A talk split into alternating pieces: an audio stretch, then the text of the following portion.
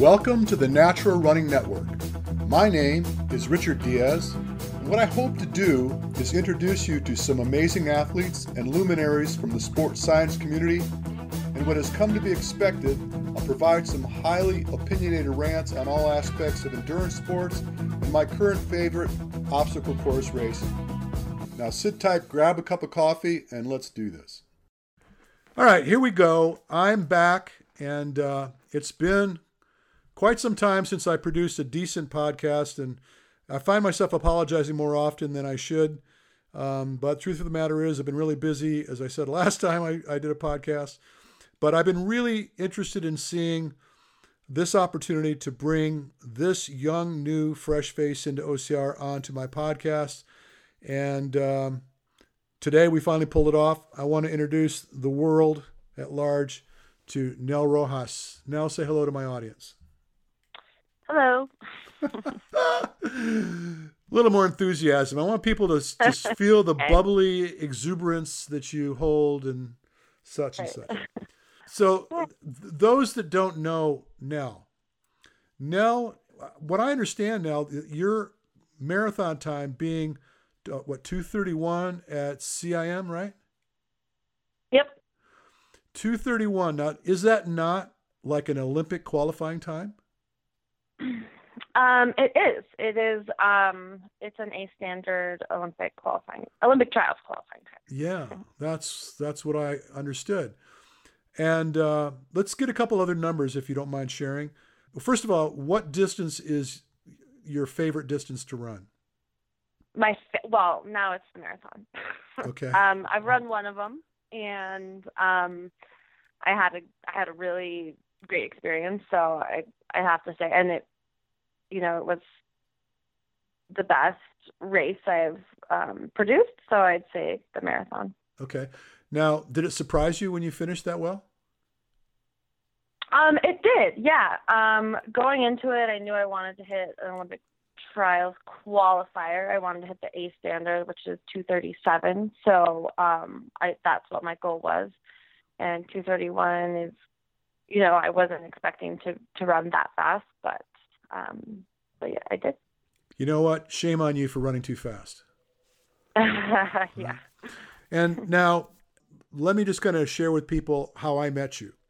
I was at the SoCal Spartan event this year, and I was there to uh, support a couple of the athletes I work with. Uh, Veejay Jones was there and won both days, and, and he's somebody I've been working with for a while now. And uh, I saw Nicole Mericle, and she runs up, and we're saying hello. And first thing out of her mouth when, after she said hello is, "Hey, this is my girlfriend Nell. She ran a 2:31 marathon." It's like, and you're like, "What?" You're just kind of like hanging out with her, and and uh, but it seemed like she was so proud to have you there in the sport. Was that your first introduction to Spartan racing? Um, to Spartan, yes. hmm Um, I did a couple Tough Mudders last year, but that was my first Spartan. Yeah. Now I remember what you said. You said, "So how do you climb over these walls?" I was trying to figure out how to get over those. So the the irony of it is, here's your first go around with a Spartan event, and you haven't even figured out how to get over the wall yet. And what did you finish? You finished second, or how did you do? Um, the in SoCal, yeah, um, I was first. that's right. That's right. Because I remember telling Nicole, I said, "You don't bring sand to the beach." because it was one two. You you won. She came in second. I said, why Yeah. do you why do you bring competition with you to a race? You know, and you know, I, I, you girls just like to compete. You like to have a good time, and apparently that was what was going on. But you you pulled it off. You you know, you came in first in, in your very first Spartan event, which Yeah. Which got a lot of people's attention. It got my attention, and because I'm such a strong advocate of running capacity and skill, I was absolutely a cheerleader of what you pulled off. And now, as you know, I mean, you, I'm sure you train with Nicole. She's quite the runner herself. But um, there you have it. You know, the girls that can run are winning these races. So now that you, you so we're looking at you did SoCal was a first Spartan, and then you went to Jacksonville. So, what are your thoughts moving forward? Are you planning to continue to chase down some of these Spartan events, or what are you thinking? So, um, so yeah, the the plan was to do the series. Um, I obviously did not do that great in Jacksonville, which is fine. I learned a lot of lessons. Um, a lot of things happened. Um, it it it was what it was, and um, great and and after Jacksonville, um, I kind of I have a little bit of a, like a strange hammy. Um, after SoCal, I had a little bit of a strained quad. So, um, so right now, what I'm realizing is I I do need to tailor my training a little bit more towards this uneven surface. Um, I need to do more stability work. Um, I obviously have a lot of work to do. Um, so I am going to do some more. Um, I'm not going to Alabama um, next week because of my um, little. I just I haven't been able to run since Jacksonville. Oh boy. Um, which is fine. I'm okay with it. Um, I am focused on the Olympic trials um, this upcoming February, so it's a year from a week ago. Um, and I think I can do well there. Um, so if these races can fit into my Olympic trials schedule, um, I'll go to them, and I will continue to work on my grip strength while I'm not at these other races, for example, Alabama, but um, I won't be at all of them. Okay, so you're you're not uber focused on the series. You're kind of toying with it a little bit, but your eye on the prize is obviously the Olympic qualifiers, right? That's that's right. Yeah. For this year, and Make, then makes know, perfect sense. After that, yeah. After that, like I can focus on if I if I don't make the, t- the Olympic team, I can focus on um, OCR, and I think there's there's a lot of options. So. Well, I mean, obviously the the Olympic trials holds precedent. I would think if you can make it to the Olympics, of course you're going to try that, right? Um, right. Which is, you know, it's it's a lifelong dream, and um, it's hard because all my friends, I don't like if anyone follows, you know, Nicole Mericle on Instagram. All everyone I surround myself with is in OCR, and we do a lot of workouts together. And so it's hard not to get wrapped up in this OCR world because I'm like, oh, you know, blah blah blah blah blah, and then I'm like, wait, I have these trials now. Like this is yeah. everyone else is excited about OCR, and I have to like stay focused. So, well, it, at the end of the day, as you suggested, being able to participate in the Olympic Games is got to be way way more important than trying to show up for a Spartan Series event. And I'm I'm not trying to diss obstacle course racing, but I would think unless, you know, for whatever reason, there's a chance sometime in the future that OCR gets to the Olympics, it's yeah. still going to be a B class effort. You know what I mean? It's like, and again, I'm I'm not trying to cast aspersion on the sport. I'm just saying that, you know, if I was working with an athlete and they said, "Look, here's here's my opportunities," I can either show up and and compete for the Olympic trials and get an Olympic berth and put our focus into that, or I can, you know, throw my hat in the ring and see how successful I can be in OCR. What do you think I should do? I mean, it's like a no-brainer, right? You, you right. would, yeah. Right. I mean, so I'm with you. I am absolutely with you. And so your focus yeah. is going to be the marathon. Yep. Mm-hmm. Now, the fact that it kind of surprised you. I mean, are were you throwing down some pretty significant uh, finish times at that at that distance in your training?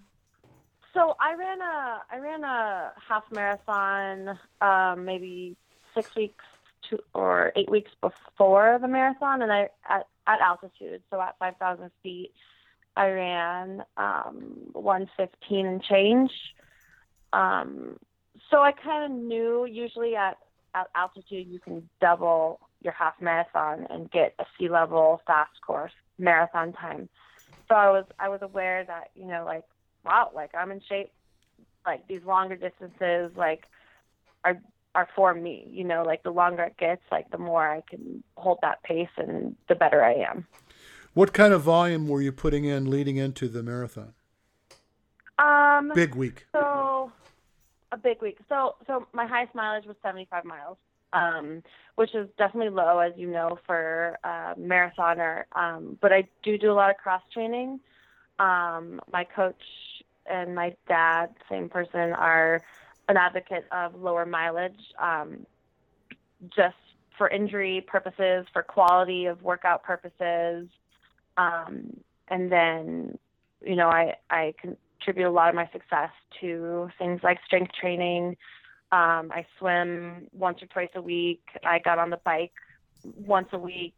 Um, so relatively low mileage, but a lot of cross training. Well, I'm of the opinion that it isn't like you have to be fixed at a particular volume, otherwise you you, you can't get it done.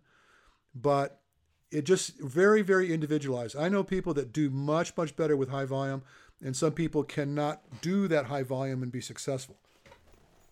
It's just yeah, too I much agree. for them. Everyone's everyone's different, and yeah. I did a I did an interview with Leo Manzano a few years ago. Uh, mm-hmm. I think it was right after he won the silver medal at the London Olympics, awesome. and Leo told me that he never ever goes beyond about forty miles a week. And wow. Yeah. Which. Yeah, which was crazy compared to his compadres, where they were all pushing, you know, upwards of 125 to as much as 140 miles a week in preparation for the for the games. And uh, he said that his focus was always uh, technique oriented, and that every step he took on the track was all about making sure that he's running well. And if he found any kind of flaw or fault in the way he was moving, he'd immediately break it down, stop what he was doing, figure out what was going on, sort it out, and then get back to work. And that worked for him. And uh, yeah. So it just really depends on the individual, I think. Um, so 75 miles is still very respectable. I think that uh, you could absolutely crush a marathon with a 70. I, I think the best week I've ever had in running in my life is about 100, uh, excuse me, about 70 miles myself. And, Mm-hmm. uh, and that was a lot of work. 70 miles is a lot of work.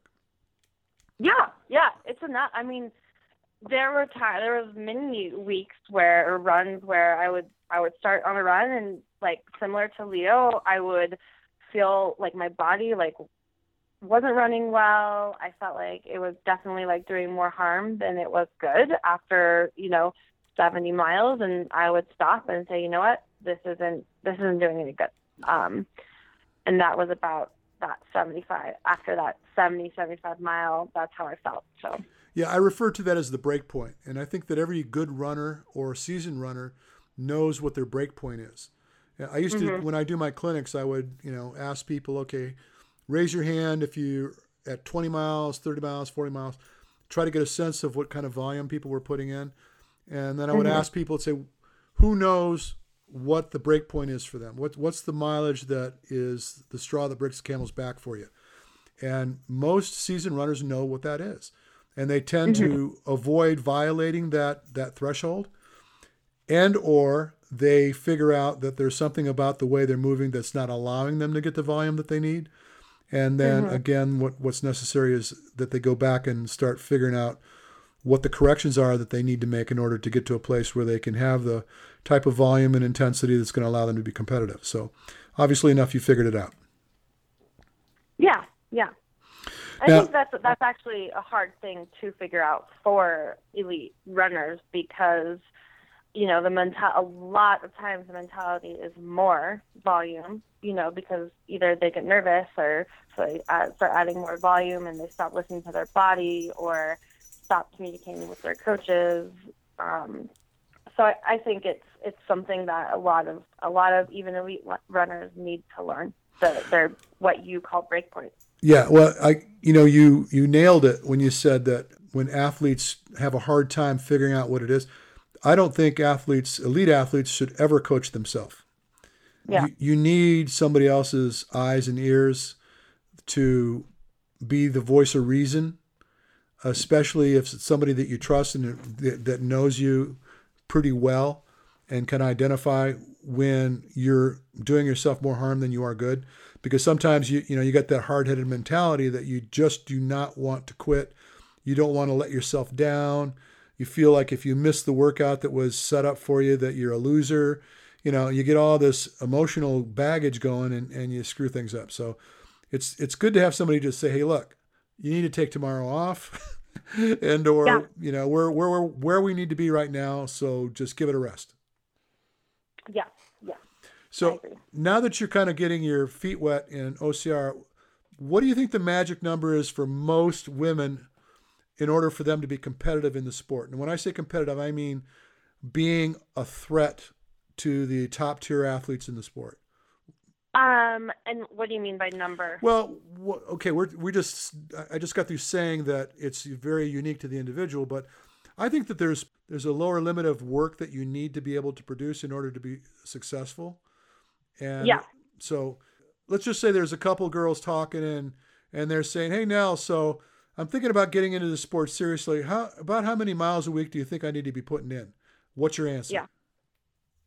Um, I would say minimum mileage for, you know, an eight to 10 mile race. I would say some people could get away with 40 miles a week. Okay.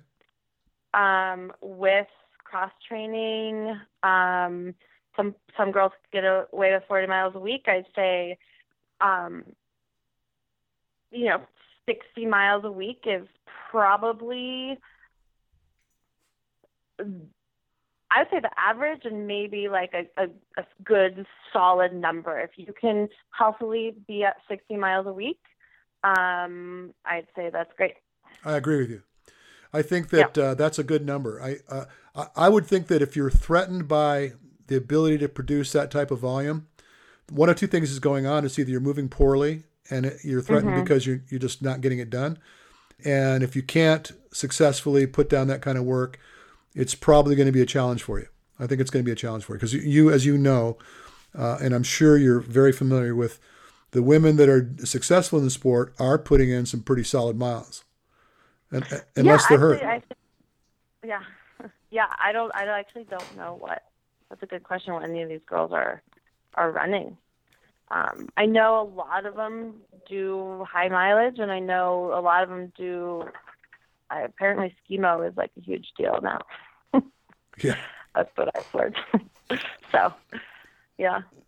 in the sport now, as you're kind of like looking at it and trying to make decisions about what races you might want to attend, what do you feel like would be your your go-to race? Would you prefer flatter courses or would you prefer the mountains? What do you think is going to be your thing? Um, I'm I'm definitely more of a flat. I can do rolling hills very well, um, and I can do flat very well. Um, straight uphill and straight downhill, I would definitely have to tailor my training towards that, which is totally possible. And you know, I have I live in Boulder, so I have I've got a great training back um, backyard for that. Um, but definitely, definitely flatter is, um, and less um, wet is better. you, you know what's interesting is a, a lot of the girls in the sport that I know would prefer to run the mountain, and which Right, yeah, that's true. yeah, which would probably mean that you'd you'd have an advantage over a lot of them on flatter courses, and I'm I'm not going to use names. right. Yeah, I mean, although like Jacksonville was pretty darn flat, Yeah, it was. Yeah, but it was an ugly course. I mean, aside from being flat, it was, um, it's an it was an ugly course, don't you think? um, I mean, yeah, I think it was, but I don't really have much to compare it to. Right. But yeah, I thought it was really ugly.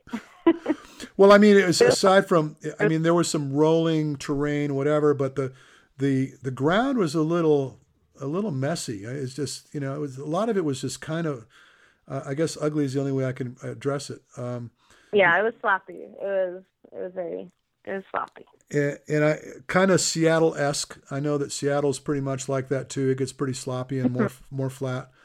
But if it don't rain, that might be the place for you, right?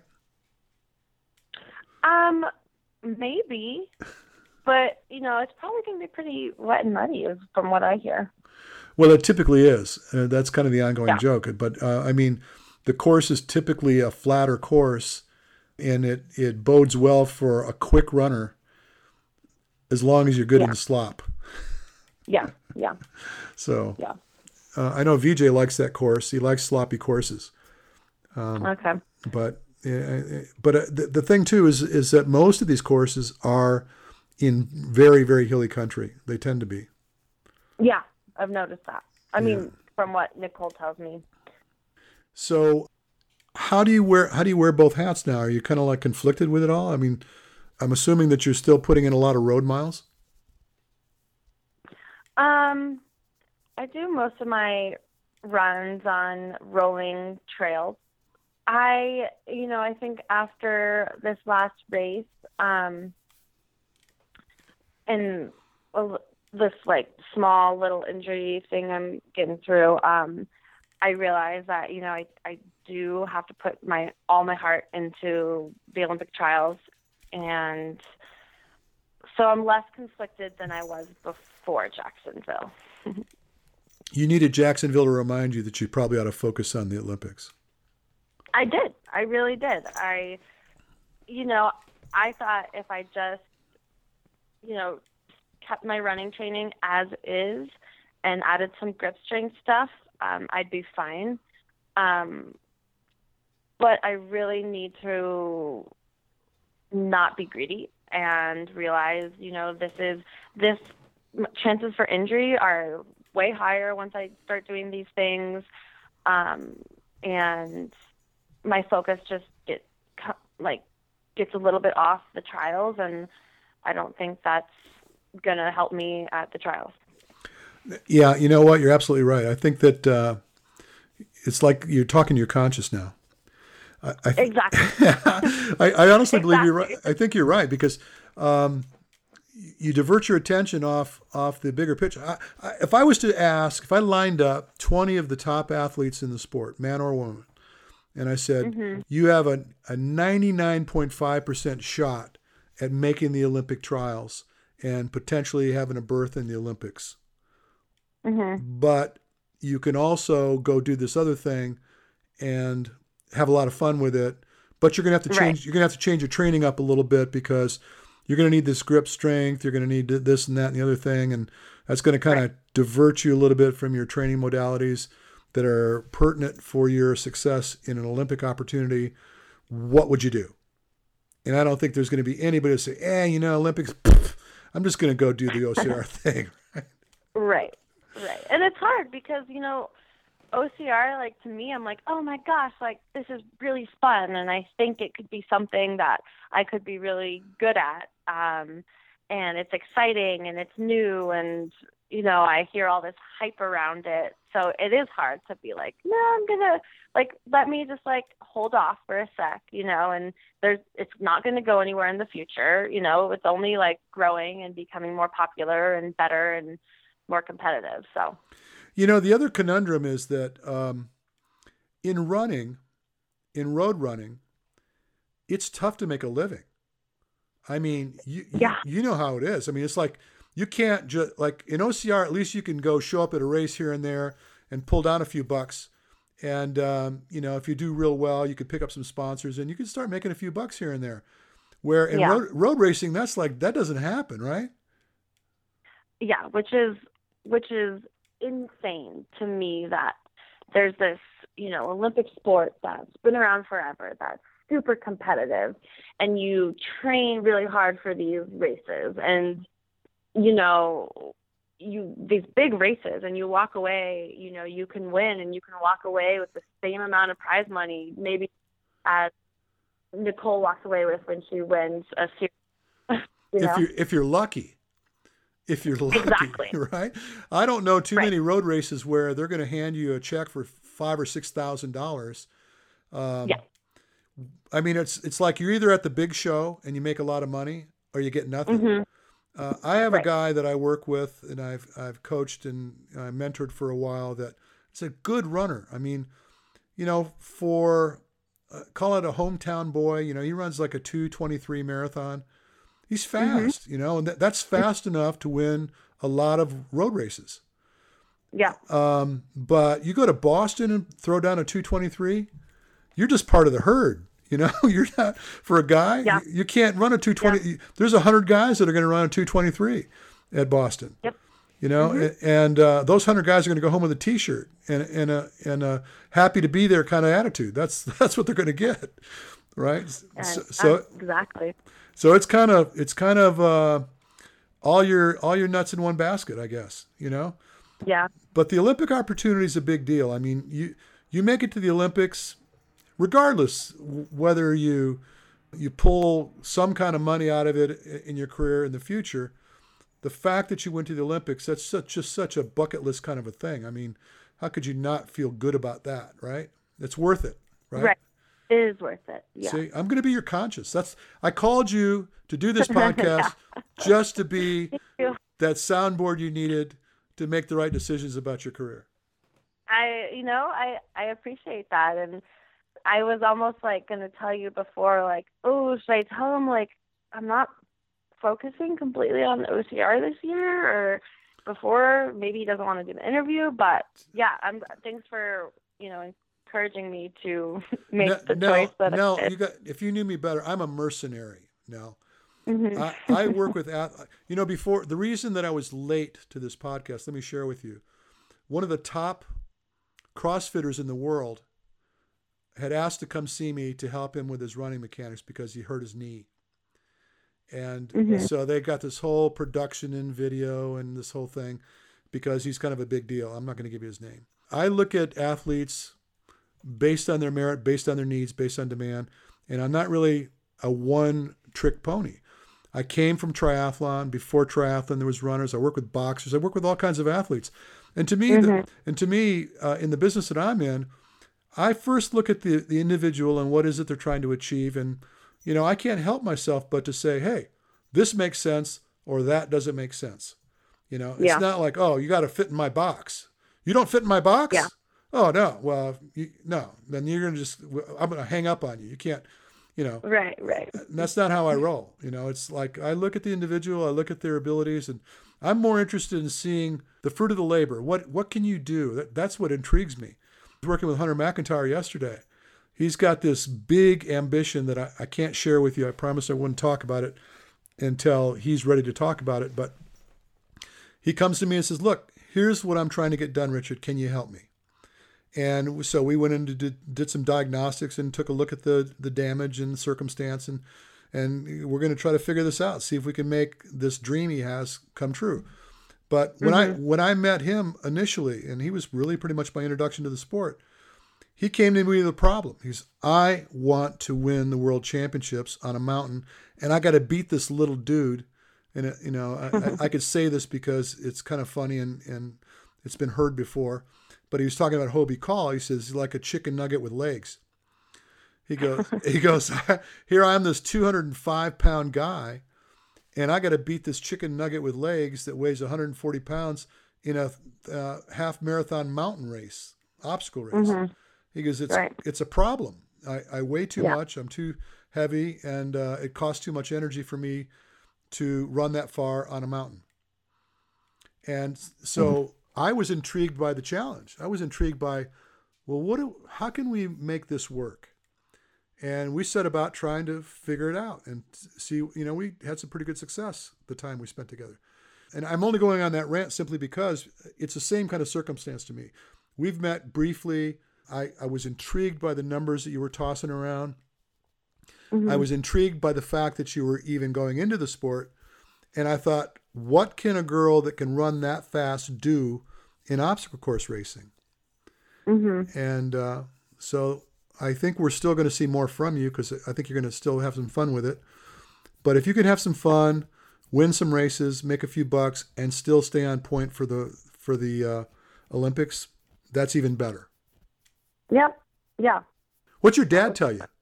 Um, my dad is very positive. He's very encouraging. Um, I mean, he, you know, he he he knows and he wants my my eyes to be on the Olympic trials. Um, he believes in me there, um, but he also thinks, you know, I could be a really great OCR racer. Um, and so, you know, he listens to me and we we talk a lot about my training and what I should do and we're very flexible and you know, at first we were like, okay, let's just, you know, just like I said before, let's do OCRs and while we're training for the trials. And then, you know, after like my couple snafus that happened, he's like, no, maybe we just go to like world championships. We, you know, train for, we do a little stability work, we do grip strength work during the season, and maybe we just go to world championships in OCR and focus on the marathon. Um, so you know we're we're we're pliable. We're we're still like talking it through and seeing what what's the best thing for me to do this year. Eh, you know, it's interesting because you know before we got live here and we were discussing your father's uh, history in running, that sounds like a like a perfect thing for him to say, because uh, number one, I, I'm not a fan of having my athletes race too often. I yeah. like I like them yeah. to train and prepare to race, and never mm-hmm. never step into an event that they didn't feel like they had a, a very comfortable opportunity to win. Mm-hmm. Now, of course, you got age groupers and such. That's a different scenario. But if you're right. an elite professional, I don't want you racing unless you have a chance to win. Because if you don't think in your heart of hearts that you have a chance to win, you need to start looking at your training. Right. Mm-hmm. And if you're not putting in the training, then we need to look at that and maybe postpone the races until you're ready. Now, saying something like, let's focus on world championships under cover of darkness, you prepare yourself for that big show, but at the same token, keep your eye on the prize for the Olympics. I think that's a really smart strategy. Yeah. I mean, he actually emailed me before Jacksonville. I think I was already there. And he's like, hey, now, you know, we know, first of all, we know nothing about OCR racing. This is like so new to us. So he emailed me and he's like, um, so I realized that you only have to finish like top 95 and then you can go to world. So let's just like skip all these races, keep you healthy and do this, you know, and he he also reminded me before Jacksonville. He was like, "No, just have fun with these." He's like, "You've never done them. Like, there's no pressure on you. Just like go have fun, see how you do. It does not matter, you know." And I was like, "Oh, wait, you're right. Like, I'm. This is not my focus." So, so that that also helped. Hmm. Good. I think I does your does your dad drink scotch?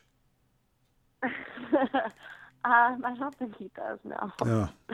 I was going to say we could probably get along pretty well, but that is definitely a deal breaker if he doesn't drink scotch. Oh yeah, well I'm sure he would. Cuban cigars? No, no. I'm kidding. I'm kidding. No, but I, I, I like his I, I, like his old school mentality. It's it's awesome. That's great. Um, yeah, I mean, like truly have my best interest at heart. No, of course you're his daughter. I mean, crying out loud. You get, if he can't get your back, who's going to do it, right? yeah, but all right. Well, you know what? Um, that was that was insightful. I, you know, I feel kind of refreshed having had this opportunity to talk to you about this. Oh, good. How about you? You, you, feel better now? I feel good. I feel great now. Thank you. uh, maybe I should change my whole format of my show and just like do like a therapy session with people. People, That's not a bad idea. I, we could instead of calling it Natural Running Network, we could call it the Conflicted Athlete Show. Oh man, you'd get a lot of viewers. Oh my god. And, yeah, but see, you know yeah. what I what I don't do really well with is bedwetting sissies. You know what I mean? I, I don't I, I don't have a lot of time for that. But somebody that's like trying to think it through. What what is my career path? What what should I really be doing with myself? based on who I am. And you know, it's interesting. Uh, I'm going on a rant again, but I can't help it. When mm-hmm. I when I because I do assessments, right? I'm doing clinical evaluations on athletes, and they look at me after the test and they go, "Okay, so what do you think?" They always want me to give them this. Well, I think you're capable of doing this, or you're not capable of doing that, or You know, they want they always want me to give them the uh, "Am I worthy or am I not worthy?" kind of speech. Yeah. And I hate that because it, you know it's a lot of pressure, and I don't want to I don't want to misjudge somebody. I don't want to. I mean, I could definitely look and say, "Oh boy, this guy's got some stuff going on, right?" Or this girl's, Mhm. you know, she's got something going on. Uh, but at the same token, I could see somebody that really sucks and say, "Whoa, geez, I don't want to go there with it." But I think a show where we could just like say, "I really don't know what I want to do with myself, but I'm really having a lot of fun with this, but I probably should do better with that." And uh, it'd be kind of a format where I think a lot of athletes would be loving the opportunity to listen to us kind of talk through these these concerns. Right. Yeah. I think it's Look what you've done for me of- today. what? Look what you've done for me today. Good. Oh my God. Oh you helped me develop an, an entirely new format for my show. Who would have known? You didn't know it was going to Yeah. end up like this, did you? I I had no idea. Yeah. I thought you were gonna say, "Oh, you don't. You're not gonna do OCRs." Oh, well, I'm not interested. you, you gotta you gotta ask around. You know, anybody would tell you so. That guy, you know, we realize first of all, you have to realize that number one, I have never done an OCR event in my life. Mhm. right? I mean, Right, there's right. that, right? So I am really more a fly on the wall. I'm a consultant, analysis. You know, I got some background in sport, but uh, not in this sport. I would, I wish, I wish that when I was 30, that there was OCR Yeah. because it was, you know, it was tailor made for me when I was 30. Mm, You know what I mean? yeah. But Right. now, now that I'm 66, you know, it's not like, oh yeah, now that I'm 66, I need to go out and start doing these uh, crazy ass mountain runs with uh, freezing water. Yeah. You know, this no, no. I'm, Yeah. There's things for you, but I don't know. Maybe. no, no. Look, I I know I, I'm very comfortable in my position. I know exactly what I need to do, and I'm doing it. And I'm and part of it was just to provide consultation for you, help you get to the Olympics. You know, just Mhm. get your mind right, helping you get your mind right so you can go get your eye on the prize and and uh, in the meantime have a little fun with Nicole and knock out a couple of these races and take home a couple bucks and uh, Yeah. you know impress your Yeah. friends. Right. Simple. Awesome. Yeah. Love it. So now uh, we're gonna we're gonna shut this down because I'm now I'm just getting stupid. But um, before we go, is there anything that you would like to say to anybody or shout out to anybody in the audience that going to hear hear from you? What would you like to say to them? Oh. Um. Wow. That's that's a lot of Pressure. A lot of say there. um. No. I mean, just See you at the races. see at the races. Yeah. They. I mean, like, I respect everyone in the sport. I think it's amazing. I think it's awesome that these people are out there being crazy people going through this mud. Um, but yeah, I hope to. I hope to be um, competitive in the sport in the future. Yeah. Well, I'm sure you will be. You know, Thanks. unless I talked you out of it. Right. I know. we'll, see, we'll see what happens. well, regardless of what happens now, I wish you the very best of luck. And I know you and I and uh, Nicole talked about you guys coming out this way one day and maybe spend a couple minutes with us at the secret lab and see if we can, you know, have some fun. yeah. Sounds good. Yeah. So I will see you on the trail somewhere. I will see you. Probably, I'll probably be at World Championships, and uh, you know, I'll be there to pat you on the back and shake your hand and wish you all the best. Awesome. Sounds good. All right. Thank you, Nell. Well, friends, it's time to bring another show to a close. Be sure and tune in to us next week. We've got a lot of great content in store for you. I want you to tell your friends to check us out. You can always find us on Facebook. Simply go search the Natural Running Network, drop us a message. I'd love to learn more about you and the things you do. And until then, you have an amazing day.